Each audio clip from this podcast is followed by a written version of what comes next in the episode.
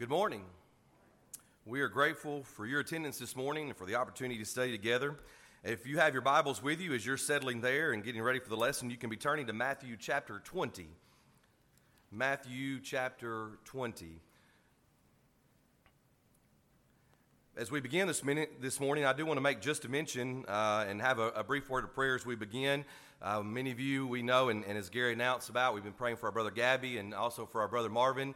Uh, Marvin has had a, a, rough couple of days, and that uh, I had somebody passed a message on to me that he had hoped to be coming home uh, in the next few days, next week, and then he has actually been uh, put in the hospital at Erlanger. He's had some uh, pneumonia develop in his lungs, possibly from aspirating, and so uh, we wanted to make mention of that and be sure you're aware of that because uh, there are a lot of folks who need our prayers, and um, we continue to have a list that is growing, um, but especially some of those who are dealing with things right here in the moment that we can pray for. Uh, we wanted to make mention of that. It's good to see Miss Ann this morning and, and, many others who are back, uh, but certainly a lot of folks continue to need our prayers. As we begin, let's, let's bow in prayer this morning. Our most gracious Father, we thank you for this day. We thank you for this opportunity that lies before us. We pray that our worship thus far has been accepting, uh, acceptable to you, that we've worshiped in spirit and in truth. We pray, especially in the next few moments, that we will open our, our hearts and open our minds as we open our Bibles and try to study your word, that each one of us um, can strive to find something that we can apply to our lives, not only this day, but as we go forth and strive to be faithful even up until the point of death. Father, we pray a special prayer for those who have been mentioned this morning, especially those of our numbers. Numbers. We have a few of our men who have been long-standing servants here, who have encouraged so many of us that we have uh, that we care diligently about, love very much, and we want to pray for specifically our, our brother Gabby this morning as he will continue to go through treatments. That you will give him strength and you'll be with him and his family and those means that they're being used to care for him. And also our brother Marvin, Father, we know it's been a long road here lately. We pray that you will be with him uh, in the coming days, again, those who are attending to him and the means that are being used, that things will be done that can be where it can be that he can be home again very soon. We're thankful for his family I ask that you continue to bless them and as they try to encourage him as well. And Father, again, we pray that you'll be with us in the next few moments as we study your word. It's in Jesus' name we pray. Amen. Over the last couple of weeks, well, really, I guess last week and really all day last Sunday, we've kind of had a bit of a mini series on parables. I didn't necessarily plan that out uh, for the year, but as we talked about ideas for our vacation Bible school, we thought, well, parables would be a great thing. We can look at several, uh, we can kind of cram a few in, and not only do our, do our young people study four of the parables of Jesus uh, last Sunday in their classes, but we also looked at some here in our auditorium class. And then last Sunday morning, well, it'd be beneficial for us if we're going to look at parables to, to think about parables in general. And if they were so much of Christ's teaching, and I think if you were here last week, hopefully you recall that there were about a third of the teachings of Jesus. And not only that, but he didn't begin until later in his teaching, in his ministry, to use parables. And if at that point he begins, and it's a third of his teaching, not only that, but we pointed out last week that there were 30 or more parables that Jesus gave, that he taught to others, then it would be beneficial and, yea, maybe even imperative for us to consider those parables and to think about their meanings. And so today we want to begin, uh, or want to continue, I guess I should say, thinking about some. I had an opportunity lately to, to preach on several from other speaking engagements that I've had that have happen, actually happened to be about parables. And so I thought, well, why not? Let's just make a little bit of a mini series here and kind of think about a few more things that would be encouraging to us. In Matthew chapter 20, Jesus begins a parable, and I'm not sure we're going to do our best to just read it here because it's probably one that is lesser known to you. Jesus begins Matthew 20 in verse 1. For the kingdom of heaven is like a landowner who went out early in the morning to hire laborers for his vineyard. Now, when he had agreed with the laborers for a denarius a day, he sent them into his vineyard. And he went out about the third hour and saw others standing idle in the marketplace and said to them, You also go into the vineyard, and whatever is right I will give you. So they went. Verse 5 Again, he went out about the sixth and the ninth hour and did likewise. And about the eleventh hour he went out and found others standing idle and said to them, Why have you been standing here idle all day? They said to him, Because no one hired us. And so he said to them, You also go into the vineyard, and whatever is right you will receive. Verse 8 So when evening had come, the owner of the vineyard said to his steward, Call the laborers and give them their wages, beginning with the last to the first. And when those came who were hired about the eleventh hour, they each received a denarius. But when the first came, they supposed that they would receive more, and they likewise received each a denarius. And when they had received it, they complained against the landowner, saying, These last men have worked only one hour, and you made them equal to us who have borne the burden and the heat of the day. Verse 13 But he answered one of them and said, Friend, I am doing you no wrong. Did you not agree with me for a denarius? Take what is yours and go on your way. I wish to give it to this last man to give to this last man the same as to you. Is it not lawful for me to do what I wish with my own things, or is your eye evil because I am good? And Jesus concludes in verse 16 So the last will be first, and the first last, for many are called, but few are chosen. Now, as I mentioned, this is probably one that is not as familiar. We think about parables like the, the lost son, which, God be willing, we're going to talk about next Sunday morning. We think about parables like the Good Samaritan. We know those and we realize that those are, are ones that are known around the world. But the laborers in the vineyard is not as familiar to us. As we begin, let's consider the context. You remember last week that we said in our overview of parables that it's important that we understand everything going on around the parables. And so we come to Matthew chapter 20, and you notice in Matthew chapter 21 that we are almost to the end. Well, the end of what? Well, the end of the life of Jesus. Matthew 21 begins in my Bible with a human heading that says the triumphal entry. We're about to enter the last week of the life of Jesus here upon this earth. And so we're kind of nearing the end of his ministry. But then we go backwards as well and we notice what comes before. Matthew chapter 19, verses 16 through 22, is the story or the interaction of Jesus with the rich young ruler. And not only that, and we're going to come back to this and hammer it at the end of our lesson, but in verse number 27, there is an interaction with Peter. And really, that whole section between the interaction of the, with the rich young ruler that ends in verse 22. In verse 23, Jesus said to his disciples, he begins to speak to them, but specifically, verse 27, Peter asked a question. And that all leads into what Jesus is going to say in verse number 20. Now, when we think about who is who in this parable, the who's who, if you will, for our purpose, we might say there are three groups as we try to make application to our lives. Number one, there is the landowner or the master or the householder, depending on the version that you're looking at there in verse number 20. We're going to, for our purposes, say number two. The second group is the group of workers who were hired at the morning, who were hired, we might say, at sunrise. He says there in verse number 20 that he went out early in the morning. That's the first group. That's the group that's going to have the problem, that's going to ask the question. And then, for our purposes, let's group together everyone else. There's those who were hired in the third hour, the sixth hour, the ninth hour, and the eleventh hour. Now, if you know your Jewish history or the clock and the way that they measure time, we'll usually say that's about 9 a.m., noon, 3 p.m., and 5 p.m. If we're working on roughly, we might even call a 6 to 6 kind of idea that they were working there. And so, as they said in the story, these men have only worked one hour in verse number 12, about 5 p.m. to, to 6 p.m., possibly. Now, one thing we said last week, we're going to say it next week, but I want you to understand about parables is that usually, generally, they are teaching one plain message. And that's what we're going to come back and, and really talk about. They usually teach one message. But for the sake of our time this morning and our understanding, I think there are a few other things that we can glean. In fact, last week I warned you. I cautioned you. I said, if you're going to look at a parable, you need to look at the context. You need to understand that we should not always take our doctrine from a parable, although our parable will usually support other things in the Bible. It doesn't contradict. And so it's important that we understand everything around it that's included in it. And I think there are a few other lessons for us before we begin to hammer home on the main point.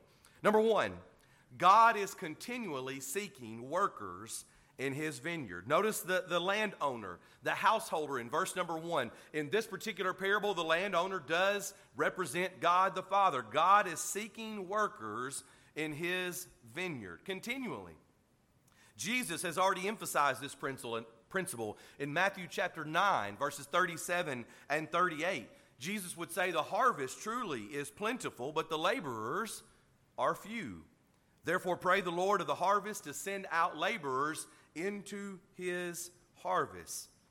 If God truly desires all men everywhere to repent, 2 Peter chapter 3 and verse number 9. If God truly desires all men to come to repentance, and think about this for a minute. His plan, we might say, the plan of salvation, his plan to save mankind, it did not end at the cross, right? I reckon Jesus could have cried out. He could have given up the ghost. His blood has been shed, and, that could have been it. All those who had lived thus far are saved. Anyone else who, who does or doesn't come after does. I, I don't know, that could have been it right there. But, but we continue on. We even move forward to Acts chapter 2, that day of Pentecost. And think about it. I guess that could have been the end. God, God could have said, okay, Peter preached this sermon. The sermon's preached. All those who hear the word and believe and are baptized are saved, and others are not. And I guess that's it. That could have been the end of it. But no, that's not the it. That's not the end. It's still continuing on. People are still continuing to live, and his plan has not ended yet in the sense that we still have an opportunity to be saved or to encourage others to be saved. So if God truly desires all men to come to repentance and it's, it's not over yet, then he is continually seeking laborers to go into his vineyard. The vineyard here represents the kingdom or the church, and we should be laborers. Diligent work is expected in the kingdom. And we might also make note here that we must work in His vineyard. His vineyard, the kingdom, is the approved place for service. And maybe this is a small lesson for 2021 or, or for our culture or our society today, but many people either become Christians or already are Christians and are committed, but committed to everything else under the sun but serving God.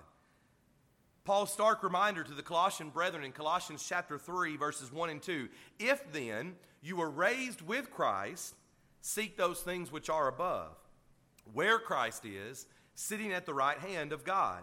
Set your mind on things above, not on things on the earth. I'm afraid that we get so caught up in everything else that is going on around us, and I don't think there is anything wrong with sports or playing sports. I don't think there's anything wrong with being a part of civic groups or having other responsibilities in, in our world and to our work and our place of business and things like that. But sometimes we become so committed to everything else, we are not serving in His kingdom, in His vineyard. Or as Paul would write as well in 1 Corinthians chapter 15 and verse 58 his encouragement there to be always abounding, always abounding in the work of the Lord. For as much as you know that your labor is not in vain in the Lord. God is continually seeking workers, those who would serve him in his vineyard. Number two, 11th hour repentance is possible, but should not be counted on. Take a note of what exactly is said here and allow me to explain. In verses 5 through 7, we see that more workers are sought after, and some come in the 11th hour. And so some people use this parable to promote the idea that it's okay to wait. That it's okay to wait to the end. In fact, it might be even more beneficial to wait to the end. But notice that these people in the parable went to work the first time they were offered work. They didn't say, well, we turned down everybody else, or, you know, we just wanted to take it easy the first half of the day. We're going to wait till something better came along. No, they say that when they say, we came, or no one's offered us work, excuse me, in verse number seven.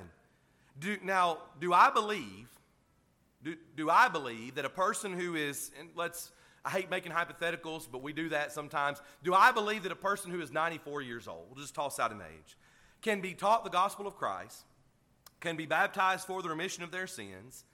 They can live faithfully for five or ten days or more, or some smaller number of days.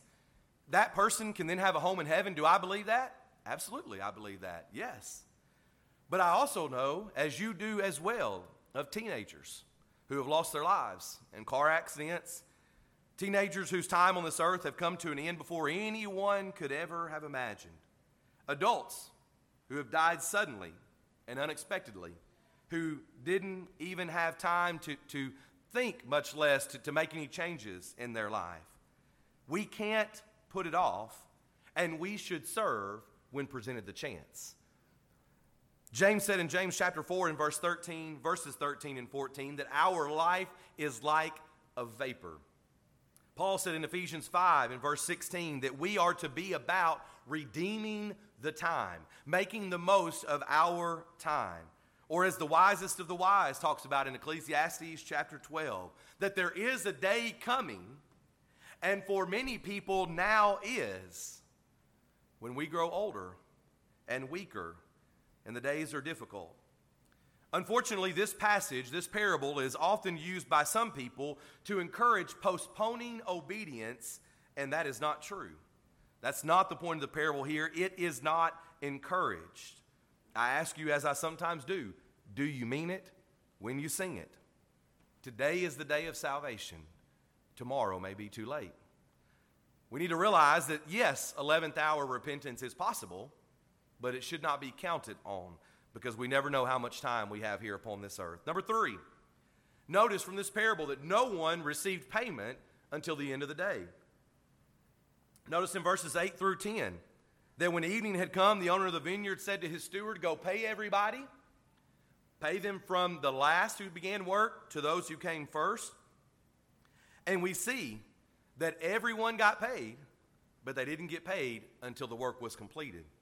Hebrews chapter 9 and verse 27 reminds us that it is appointed unto man once to die, and after this, the judgment. Our service must be for more than one day, one week, one month, or one year, but our service should be for one lifetime. Now, don't misunderstand, as we said a moment ago, uh, some people it may be one day, some people it may be one week.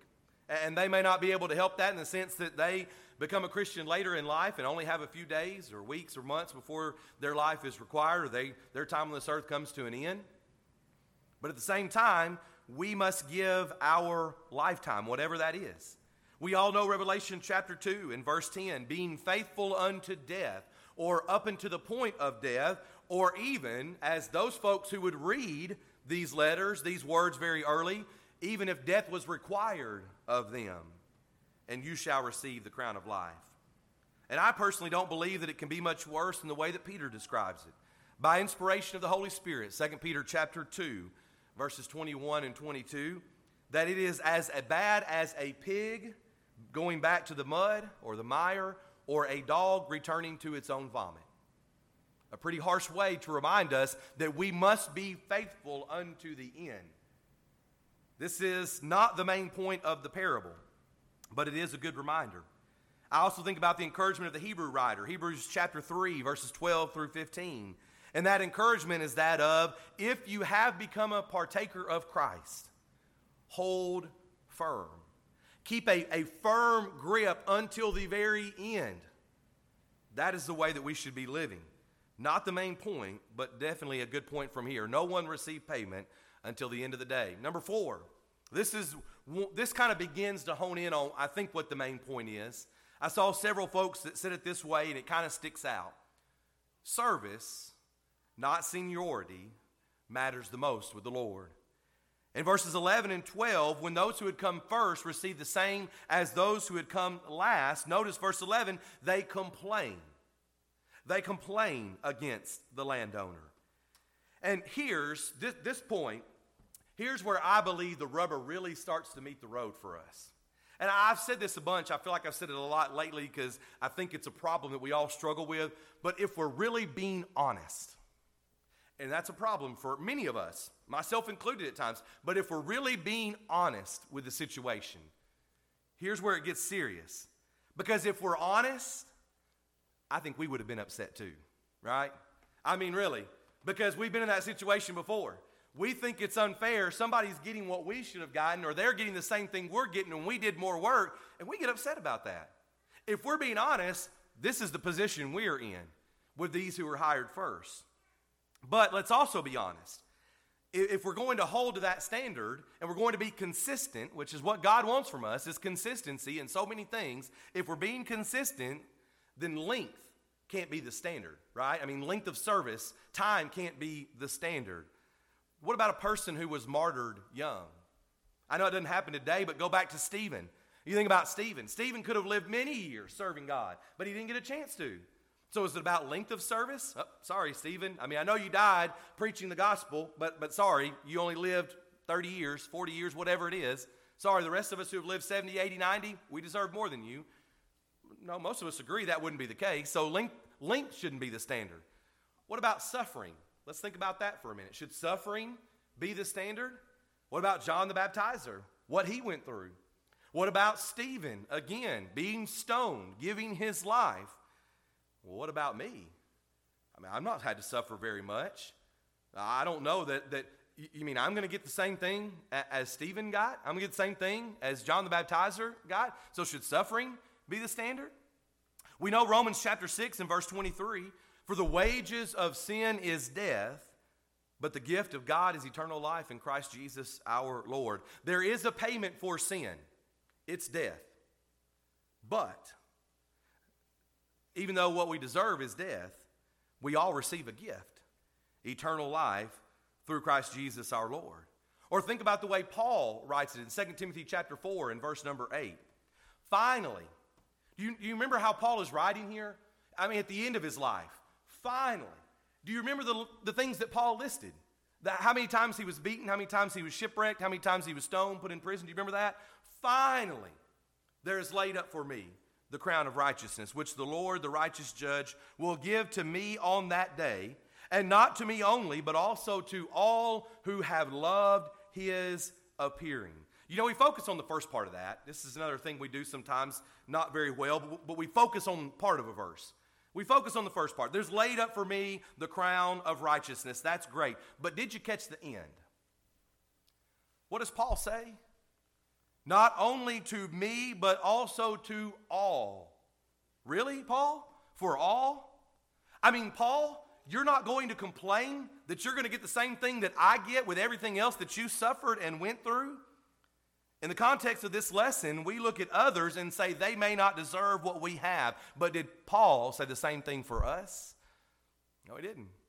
He suffered all of those things. We don't even have time to list them all this morning.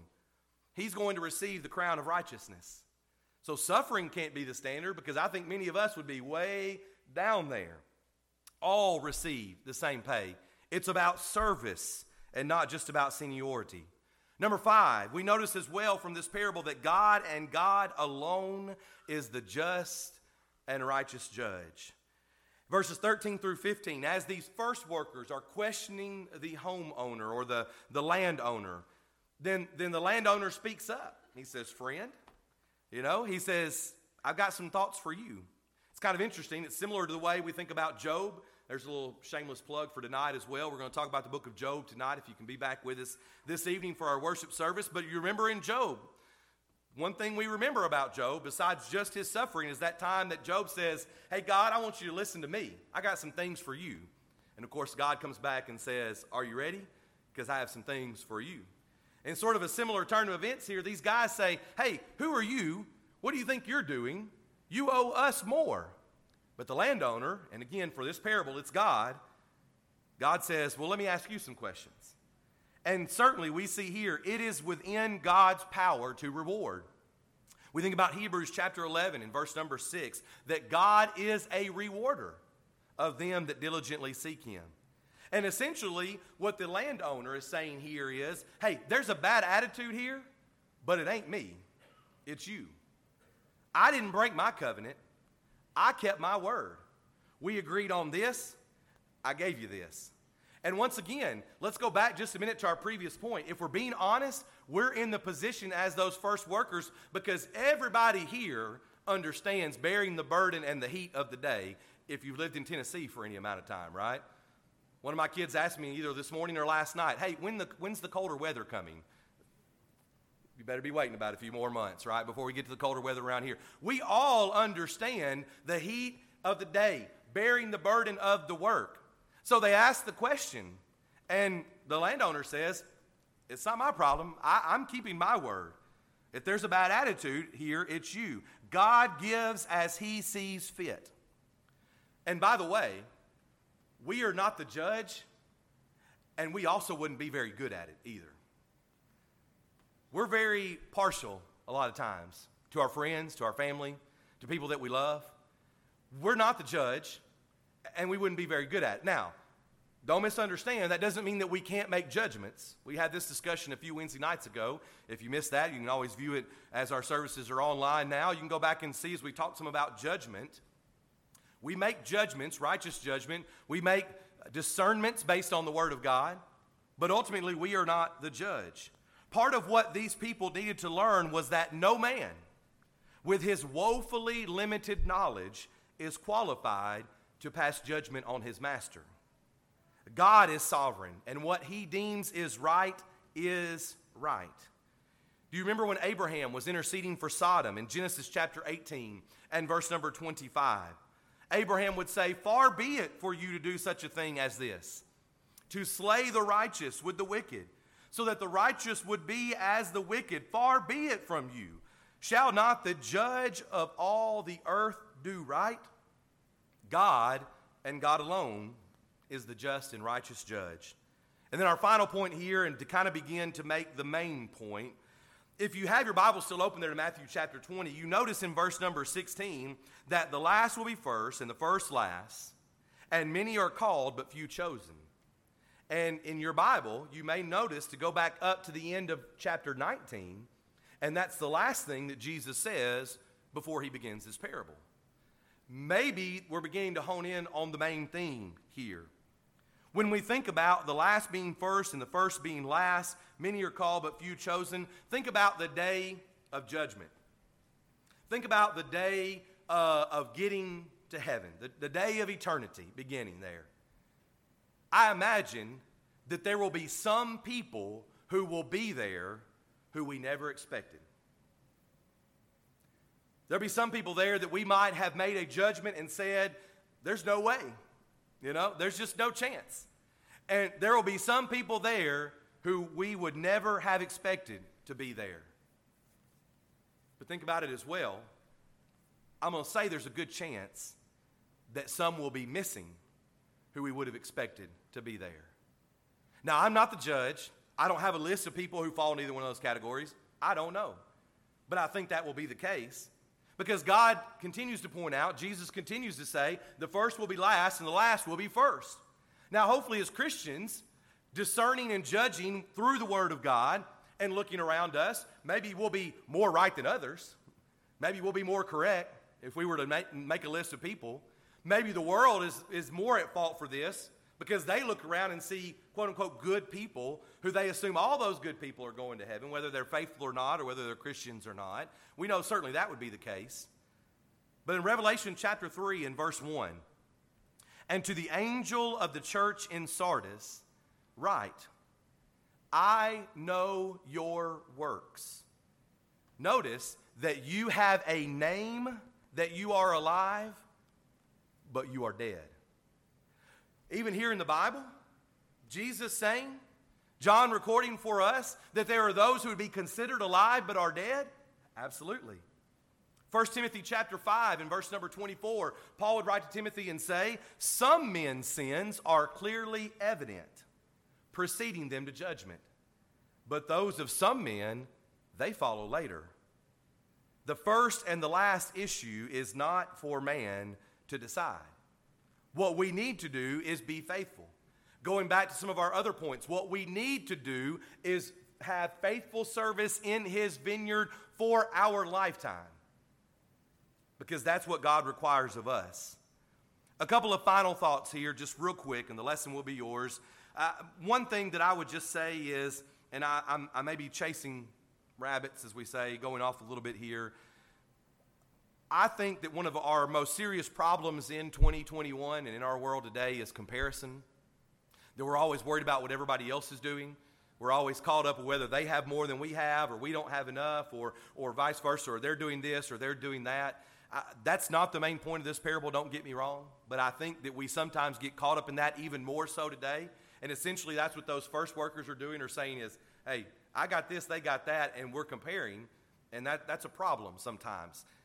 I just want to say that because I think it's something we see more and more, even as we build out into the anxiety that people feel and other things. It's brought up because we are just constantly worried about everybody else and everything else, as opposed to taking care of our own selves and our own family or what we're doing. But that's not exactly the main point. Some people also say that the main point is the gospel is for all. Think about the fact that, that often these parables were spoken to the Pharisees and to the scribes and to the Jews. And so some people would say that the point of this parable is that the, the promise is given to all. That while the Jews were God's chosen people and had been for a long time, the Gentiles will be accepted. Now, Jesus has not given his life yet here in Matthew 20. You know, the gospel has not been preached, the church has not been established, but that day is coming.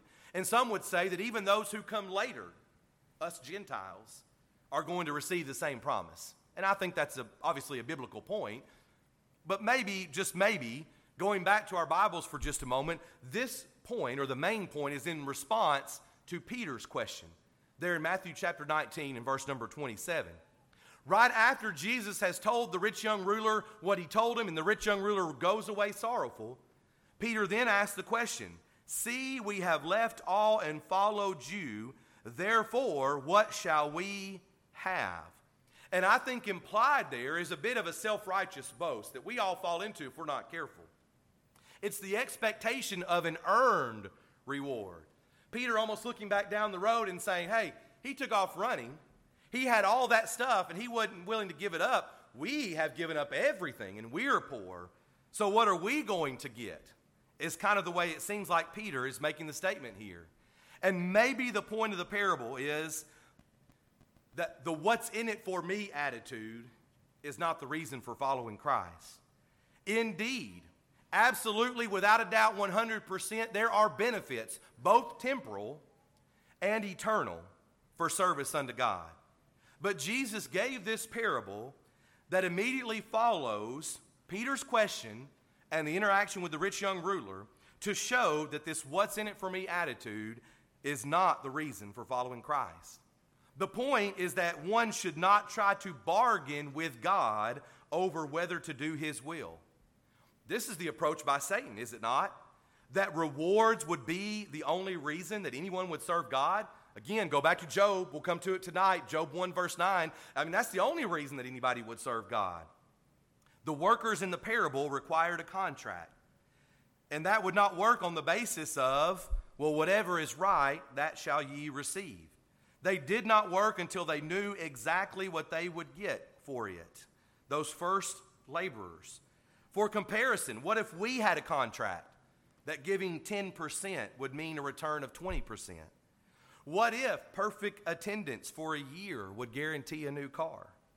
Suppose there was a bounty, if you will, for $500 for every person that was led to conversion. The, pest, the message of the parable is not about whether all rewards are equal, but whether one works in the service of the Lord for the right reason. It's tough for us, but as I've reminded you today, and we're going to remind you again, God be willing, next week, we put ourselves into this position. We think about we would probably react like those first workers. We need to recognize the error of that attitude because that is the problem here their, their error, their thought, their self righteousness, that they deserved more, that they had earned it, that this is something that they should get and others should not get. It's quite a cautionary tale for us, even Christians today living in 2021. As we conclude this lesson, we ask you first if you are a laborer in the vineyard. Are you a child of God? If you're here this morning and you're not, we'll be singing to encourage you. We're thankful for this opportunity that presents itself at the end of the lesson that we can sort of pause. We can sing this song. We can invite you to respond to the Lord's invitation. It's not the elder's invitation, it's not the preacher's invitation. There's nothing that we can do to wash away your sins, but it's the invitation of Jesus to come unto him, to put, cast all of our burdens and cares upon him, to take his yoke upon us, to follow after him to allow His blood to wash away our sins. Maybe you're here this morning you've not done that. We'll be singing to encourage you. If you want to know more about God's simple plan of salvation so that you know what you're doing, why you're doing it, we would study with you even this day as soon as possible because it is the greatest decision that a person can make. Maybe you're here, in times past you've done that, but you've wandered away. You've sort of succumbed to the cares of this world. You've sort of allowed those earthly thoughts, like those in this parable had, to enter in, and you've wandered away from God through sin. We're thankful for his second law of pardon. You can repent of your sin, ask for forgiveness, and he is willing to forgive you. We also make this opportunity available here at this time. One of our elders will be coming forward, and you can come in a public way and make that confession known. The added benefit, one of the temporal, earthly benefits of service to God, is that then you can have your brothers and sisters praying for you. You can come back to Him and begin to live faithfully, working in His vineyard again. Maybe you need the prayers of this church to encourage you with the difficult ways of this life. We're thankful for the opportunity to be here, to serve one another, and to pray for you. And if you need to make a change, would you do so now as we stand together and as we sing?